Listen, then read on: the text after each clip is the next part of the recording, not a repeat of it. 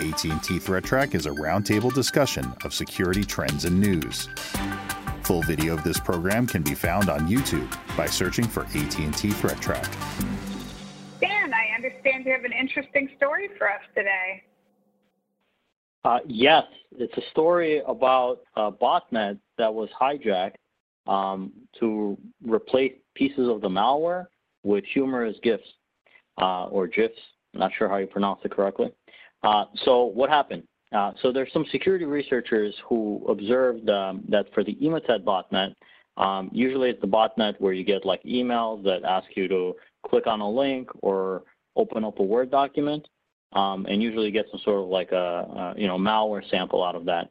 So they noticed that clicking on some of those URLs that you would normally get uh, from the botnet, you actually instead of getting the payload, you would get like a little uh, like a meme video about a hacker or something funny that, that looks uh, awkward. Uh, so the security researchers, they looked at this a little bit more, and what they found is that um, in all of the daily campaigns, about a, a quarter of the campaigns uh, had this behavior that basically someone was replacing the malware um, uh, the malware with these uh, with these GIFs um, and it was happening just a few minutes uh, in between when the botnet was becoming operational. Um, it's not known who is doing this, uh, but it seems that it's a creative way to solve the, uh, I guess, the botnet problem or all these, um, I guess, weekly spamming campaigns uh, that happen. Um, it's, uh, definitely humorous, but it opens up a few questions I'd love to hear uh, your guys' feedback on about um, vigilantism, um, active defense, and other things where you know somebody might have decided to do this for good, um, but somebody else might come in and use a similar technique for something uh, bad or malicious. So, wondering what you guys think about this. Well, it is really a little scary, honestly, that somebody honestly went because you can imagine it's an opportunity to hijack the botnet, obviously, for in this case, it's humor, but obviously it could be for other purposes as well. Um, I I think that there's a lot of boredom out there in the world today. Um, people just don't have the normal outlet that they have, and so maybe just someone thought that this would be something somewhat amusing, but it does have some um, ramifications that are that are uh, maybe upsetting. Yeah, I mean, I, how do you uh, how do you not uh, at least give some kudos to the the Hackerman picture that they're they're sending out? I mean, uh, that picture with that with that mullet, that's classic. So, so yeah, major props to who, whoever picked out what pictures they were going to send out. And now you've got folks out there that are potentially you know, may have been fooled, you know, so they were actually sent these these payloads, in, whether it was an email or whatever, and now when they were when they actually opened it up, instead of being, you know, haunted by the fact that they may have clicked something and now their files may have been encrypted, and, and you know everything that we've seen that uh, comes, uh, the bad things that come with, you know, uh, getting fooled with malware um, these people are happily at least presented some picture that they kind of chuckle about and then probably wipe you know wipe the sweat off their off their brow realizing that they just escaped one right? So that to me is the interesting part is that there is somebody out there and you know again you know is, you know we call them a vigilante or I don't know what we call these people but we've seen it in the past in terms of you know these people who come out and decide like hey you know what? I'm going to do something good here um, and I'm gonna, you know, I'm gonna put this thing out there. I'm gonna completely rewrite this thing so that people, when they do get fooled by it, it actually doesn't do anything. But I was like wondering why 25%? Like, if you're to be good, if you're to be good, why not be all the way good? What was it? What was it about the other 75%. I, I also thought that was kind of an interesting twist. I, I feel like it has something to do with the way they're they're doing the replacement. So there's a couple of ways. So first of all, probably the visibility of who or like this vigilante into the botnet is probably limited to about 25% as compared to the researchers who discovered it. So they probably don't know the different places they, they need to do the replacement. Maybe they only know about a quarter of them. I guess that would be one way. And the second way might be the technique they're using in order to do the replacement might have something to do with um, vulnerabilities on the website where they're doing the replacement. And perhaps only 25% of the websites are vulnerable in that way. Um, I, I, suspect that that might be the real reason. I think this vigilante was probably would want to do 100% of all of the campaigns rather than just a quarter. But it might be some technical limitations that they kind of uh, that they hit, that they ran into that per, that they prevented them from doing that. That's just my opinion. I'm not sure what the case is. Well, interesting story, Stan. Thank you.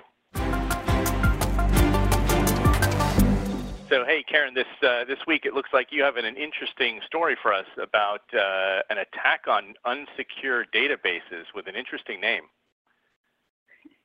Yes, we can. Although I'm a dog person, these are about meow attacks. Um, I think this is an interesting story, and kind of like Stan is why is someone doing this? But actually, what they this is called meow attacks because someone is going out there and replacing file names on databases, unsecured databases, with a suffix that has meow at the end. And, and what they're doing is, is they're just wiping out all the data. All uh, they this is not a, a, a ransomware. This isn't uh, somebody asking for money and I'll give it back. They're just finding whatever um, unsecured databases they can and uh, meowing and wiping all of the database. Uh, this seems to be happening with uh, MongoDB and Elasticsearch. Uh, seems to be where most of the deletions are coming. When I first read the article, the number of attacks at databases that had been wiped was uh, 1,800 but uh, that was only a few days ago, and the, the article's been updated, and we're closing in on about 4,000 databases. And uh, in a couple of cases, it seems like maybe somebody was warned early on um, to take some action, but uh, that doesn't seem to be the case in general, that just anything that's been found has been wiped. If you have a, a, database out there with data that you care about, which you presume most databases are, um, obviously, you know, these are all unsecured databases that are accessible um, to whoever's whoever's doing this. But uh, again, kind of like your story, Stan, uh, motivation unclear. Um, certainly not as harmless as HackerMan, um, but uh, also just uh, an interesting development that I just thought it would be interesting to talk about. I think you're right. This, these are sort of similar, uh, similar themes to these stories, and um, you know, again, you think down the road of like, what's the motivation behind this person doing this, and it's hard to understand. But uh, you would guess that it's something like um, hard knocks lessons for for admins out there um, or or development teams, whoever you know, whoever owns the database. But you know, certainly, I think this person's trying to make a point that you know, hey, these things are unsecure. Um, they shouldn't be out here. I'm not I'm not exactly you know behind the don't give anybody any warning about that that, that they're out there and just literally just go wipe them out. Um, and hopefully folks do have backups of this data. But if they don't, it's certainly going to be a hard lesson for those people to learn that, you know, hey, these things were open, somebody got to them, and uh, and unfortunately you lost everything. No, I think uh, I think anyone who's been in security for a little while, especially in the incident response role, has learned that it's hard to convince system owners to clean up their stuff. So whoever is doing this must have it must be like at the end of their rope, so to speak, and, and must have gone through that situation so many times that they're like, you know what? I'm not submitting a bug bounty. I'm not trying to figure out who the contacts are. I'm just gonna wipe the database, and they'll know it's broken because the data is gone. Um, that would be the easiest way to explain the activity. Of course, you don't. You hope it's not something uh, more nefarious than that, uh, but it's definitely I, I could see something like that happening. I think I agree with you, Stan. that it's not hard to imagine that this could very possibly be a disgruntled bug bounty reporter. So, you know, just working through some of the processes of, of going and, and going to many different companies' bug bounty uh, programs and trying to submit bugs and either being told like that's not a bug, you know, uh, you know, being, you know, or or ignored, right? That's probably the worst is them just being ignored, you know, and ignored and ignored, you know, months over months. We've seen stories many times like where you know the reporter's trying to let them know for three, sometimes six months, and the company does nothing, and then finally that reporter just has to go, okay, I'm just going to publicly release it then. Um, so I can imagine that this could be somebody who's just, you know, made a living of this and finally just got tired of it and said, you know what, I'm just going to teach everybody a lesson. It certainly is a dangerous action to take for some data sets because you might be, uh, uh, you know, compromising like a hospital or something like that without realizing it or something critical. All right, excellent. Thank you, Karen. Hey, Manny, what story do you have for us today? This is Prolock ransomware. So the same actors that were behind Prolock back in uh, late 2019 were the same actors that were behind uh, uh, PwnLocker. Um, so PwnLocker back then in, in late 2019, uh, they had some problems with PwnLocker. So the it, unfortunately, what ended up happening is the encryption key um, could be recovered from the actual malware. So you would, you know, these were actually sent into companies. They would encrypt files, but what the security researchers ended up finding out is that within the actual malware, they had given the keys to decrypt the files. So obviously that was a major bust. Um, and then in uh, March of this year, the same actors created Prolock. So uh, uh, PwnLocker turned into Prolock. Um, and unfortunately, the bad actors still, you know, evolution of this sort of this particular piece of ransomware. The evolution is that we are now sitting here, and uh, and and the the version of Prolock, this new version, still has some issues. So it's this it's these uh, these bad actors who are sort of playing around with this ransomware, trying to make it better, but still having issues. So this this latest one had an issue where even if you paid and you sent them the money, the decryption process a lot of times would actually corrupt your files. So this one actually got the attention of the FBI. The FBI actually sent out a, uh, an FBI flash back in, I think, in March of this year, warning everybody that if, hey, if you've gotten you've gotten hit with this Prolock, that you have to be very careful, even if you end up deciding that you need to pay for this, that you may end up not getting all your files back because the, the process of decrypting them may actually corrupt your files. So fast forward to sort of today, and today uh, this this version of uh, Prolock, the latest version of Prolock, well, actually I think all the versions of Prolock up to this point, one of the things that sort of distinguishes it from all the other pieces of ransomware that we've seen, well, not all, I think we've seen some of this stuff, but what it does is it leaves the first eight kilobytes of a file intact. So when it gets into your environment, it's actually looking to encrypt the file, but it actually leaves that first eight kilobytes of that file intact. Um, now, some of the reasoning behind why to leave eight kilobytes of, of a file intact, and, and by the way, if the file isn't, if, if it, the file is less than eight kilobytes uh, long, it doesn't encrypt the file, so it leaves those alone. Um, but some of the reasons behind it were, at least the, the story states, that it was to bypass encryption de uh, detection tools. Um, so some tools that are out there to detect encryption may actually just look at that sort of first piece of the file and may be fooled because that first piece, that first eight kilobytes of the file is actually not encrypted. So it actually may be, it may fool those detection tools. Um, and also file type identification tools also would potentially be fooled by this. Um, the story also goes into saying that it would also give you a false sense of security if you don't see that a lot of your files have been um, ha have been encrypted. But I tend to not sort of agree with that particular reasoning because, again, to give you a false sense of security isn't the purpose of here to scare the living daylights out of you into paying. So I'm not sure that I agree with the false sense of security this particular one also has a um, the executable itself is actually hidden in a in, in BMP image, um, and then they use a, a, a power script PowerShell script to extract the code actually from that BMP, which is interesting. It's not the first time we've seen it, but the the BMP that they that actually gets sent out is this black uh, box and the only way that you can sort of tell that there's anything wrong with that black box is that in the upper right-hand corner, you do see some distortion of the pixels, um, which can, kind of gives you a clue that there's something going on with that picture.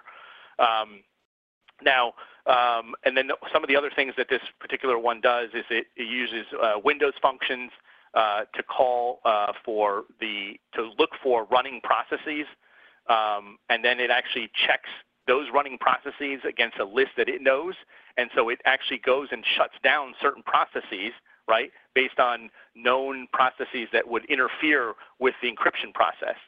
Um, and then the last thing that it actually does is it actually uses the, the, the net.exe um, command in Windows to, uh, to attempt to shut down about 150 different services um, associated with all kinds of uh, different enterprise apps, including you know security um, uh, processes that may be running on the box. So we've seen that before, but you know running it up against a, a list of about 150 looking for that is quite uh, unique to this.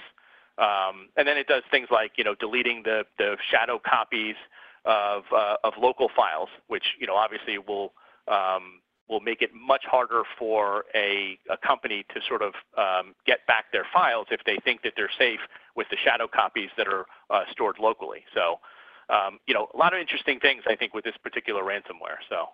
Well, I have a couple of things that came to mind as you were talking about it. So the first thing is you started with something happened in 2019 where some adversaries were using this one type of ransomware and they switched to another. So even as the ransomware gets detected and companies or security tools get better at detecting that specific piece of malware, the adversary's goal isn't stopped. You know, until these people are kind of discovered and maybe brought to justice, they're actually going to continue uh, doing this.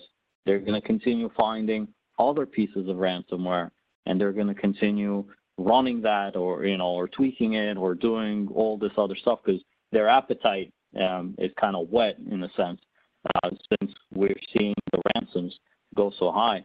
I think another trend that I think is very worrisome is when we talked about ransomware like five years ago, it was all like, hey, you know, individual computers that you know you might be browsing the internet or you got something and your individual computer got um, some kind of ransomware on it.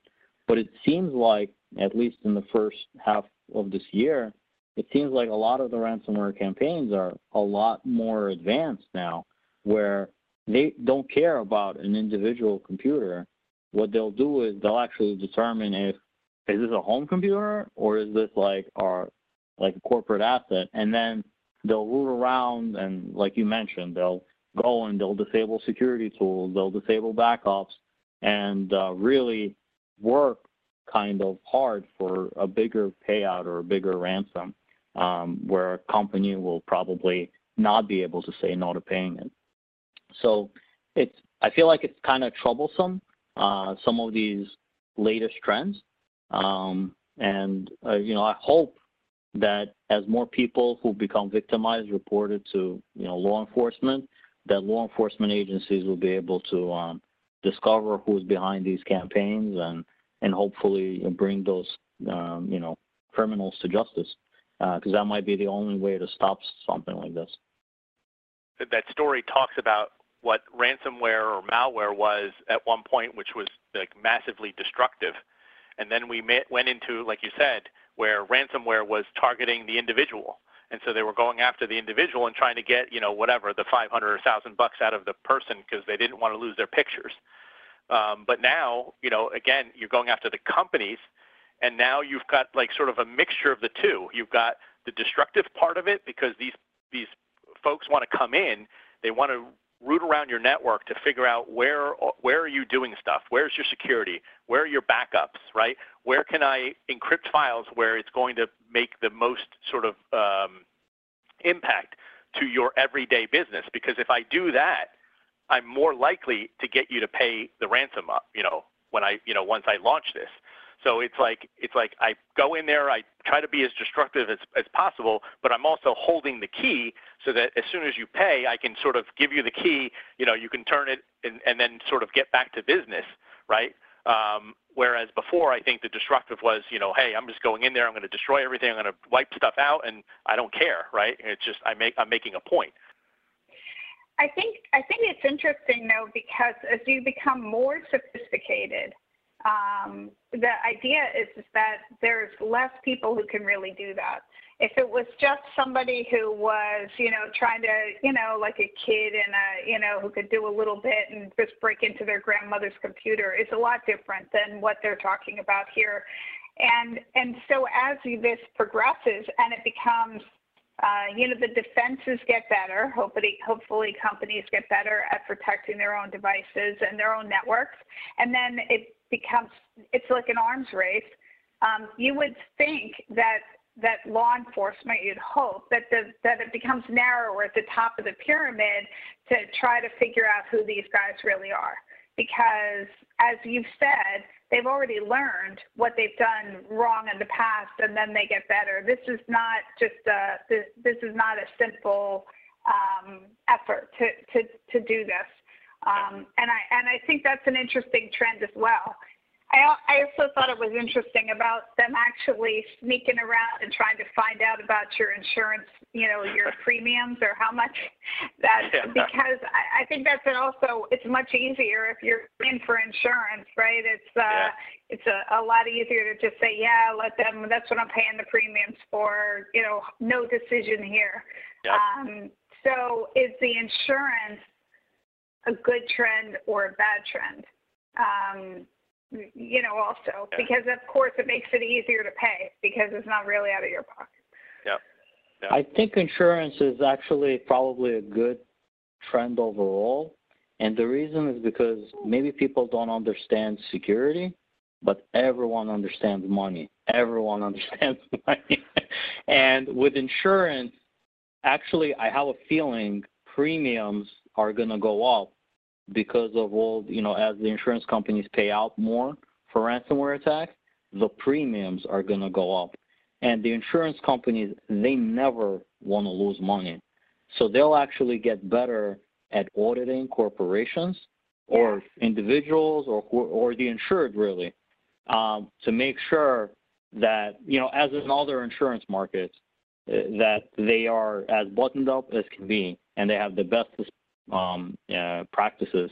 Uh, and they'll probably, I can see one day, maybe 10 to 20 years from now, where, you know, just like with cars now, you could put like a little device that lets the insurance company track how you're driving. I could totally see like 20 years from now, you got to run a little insurance agent on all your computers they can tell exactly your posture at any given time so they can give you the best rate or, or you know, kind of bill you appropriately um, uh, for for your insurance premiums. But as those premiums go up, the market forces will probably uh, you know play out a little bit, and I I think in a way it'll force people to become more secure as they're trying to get insurance, uh, which I think is true pretty much. Like if you want to drive a car, you got to get insurance. So you're gonna do what you have to do, you know, to get insurance, uh, whatever the requirements are. And I think the same can be said about um, cybersecurity insurance as well. and I and I think Stan, you should probably patent that idea uh, to to uh, insurance companies.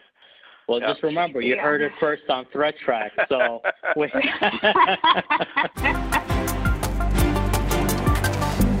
hey everyone, uh, Stan here, and I want to share with you this week's internet weather.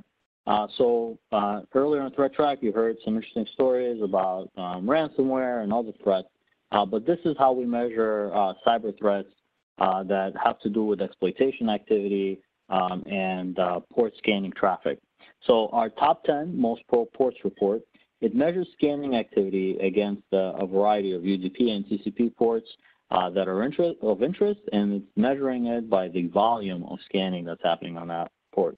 So in looking at this week's list, um, there's actually not a lot of um, change or movement from previous weeks. It seems like the top 10 ports are pretty well rooted uh, week to week. Um, you know, some ports jump in and out. Um, the two ports that I'd like to dive in a little bit deeper um, into this week are port 445 TCP, which is generally associated with SMB, um, and actually the Eternal Blue um, exploit, um, and port 5555 TCP, which is generally associated with the Android debug bridge or some devices, DVRs, I think, uh, that may have shipped with the uh, Android debug bridge port open uh, by default. Um, so let's dive right in here and see what the numbers look like. So looking at port 445 TCP activity, we've covered this many, many times on ThreatTrack, and uh, everyone's probably familiar uh, with this chart, which shows the number of devices participating in scanning activity on port 445 TCP, which generally indicates um, how many devices might be infected actually with WannaCry. So this is about three years worth of activity, and uh, early on you could see sometime in 2017 uh, it was about uh, 30,000 devices per hour scanning, and actually if you go and look maybe six months past that, uh, before that, you'll notice that uh, there was even less scanning activity, maybe somewhere in the order of five to 10,000 devices per hour, and it wasn't until uh, Eternal Blue exploit was released sometime in uh, 2017, uh, and WannaCry started spreading, uh, that the numbers started going and, and being this large.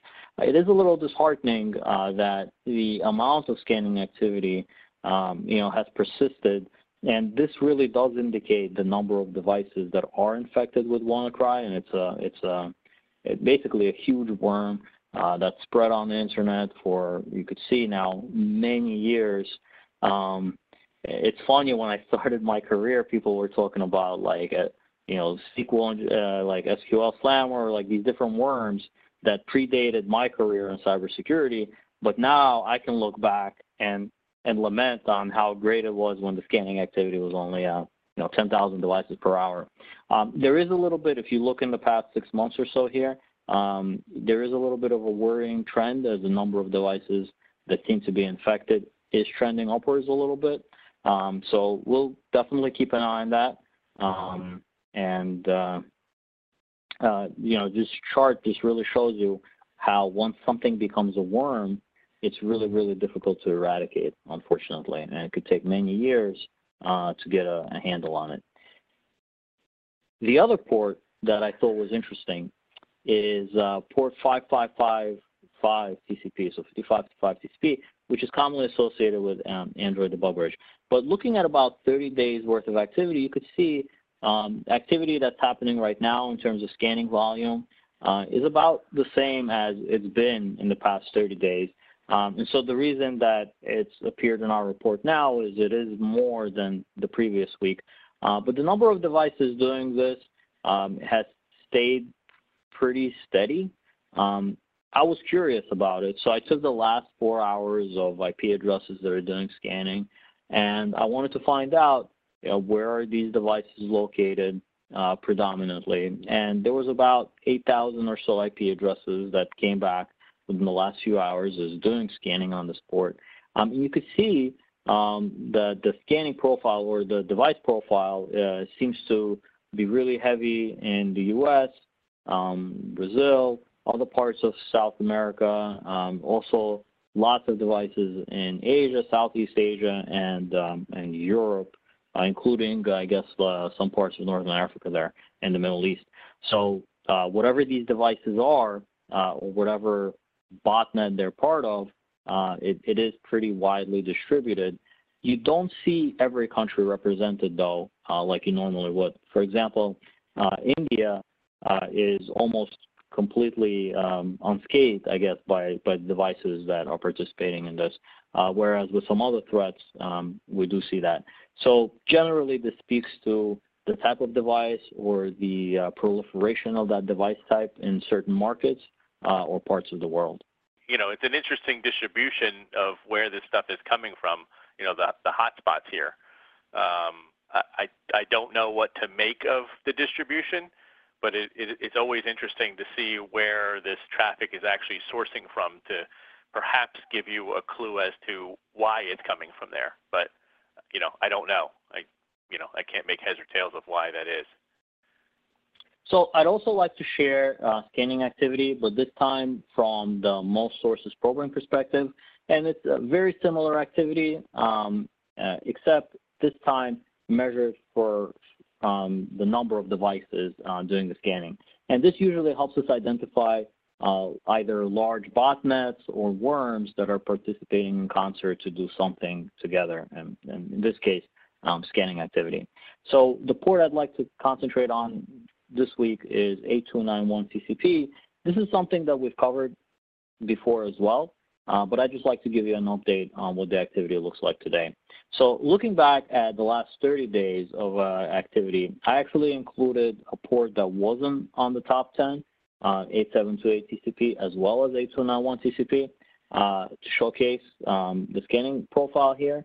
And as you look at the stack chart, you can actually see that the activity on both ports happens in concert. And the reason for that is because both of these ports are associated with management interfaces on MikroTik routers. Um, and it appears that someone is looking for these devices um, pretty regularly. You could see earlier in the month there was uh, lots of devices doing scanning in concert. Uh, but more recently, uh, the activity has really trended down um, as to how many devices are doing it together all at the same time. Um, now, what, you, what, are they looking for? Uh, we've covered this as well before on Threat Track, but this is basically the uh, management interfaces for uh, MikroTik devices. And if you are able to successfully get the password or log into these interfaces, you'd actually be able to possibly upload firmware, change configurations of the MikroTik device, enable um, SSH tunnels and things of that nature, um, and a lot of adversaries actually like to use these devices as part of their compromised infrastructure to host other malware or to tunnel malware uh, from, you know, and anonymize uh, the traffic. So uh, it's definitely interesting to keep an eye on this, um, and we've been monitoring it and we'll continue to do so. Unfortunately, this is one of the situations where really the, um, the, the users of the routers uh, have to uh, take care of how they deploy the routers. Right. But if there's anything that the manufacturers of any device can do in order to assist people in, you know, making it more secure out of the box, not exposing these interfaces by default, and having to turn them on via some other mechanism, uh, I feel like that would be a good approach um, for solving problems like this. So or that's make all them for, uh, change their password as soon as they you know, just simple simple things like that, making it it doesn't start working until it uh, you have a complex password changed or something. You know, those are the kinds of things we'd like to see, right? Um, right. Or in general, from from manufacturers. So with that, I'd like to conclude this week's Internet Weather Report. Um, thank you, everyone. Uh, and if there's uh, any of our viewers have ideas about um, activity that they'd like to see explored or understood better, uh, please go ahead and um, comment in the video below, um, and we'll try to see if we can explore that topic. The views expressed on AT&T Threat Track are those of the participants and do not necessarily represent the views of AT&T or any other person or entity.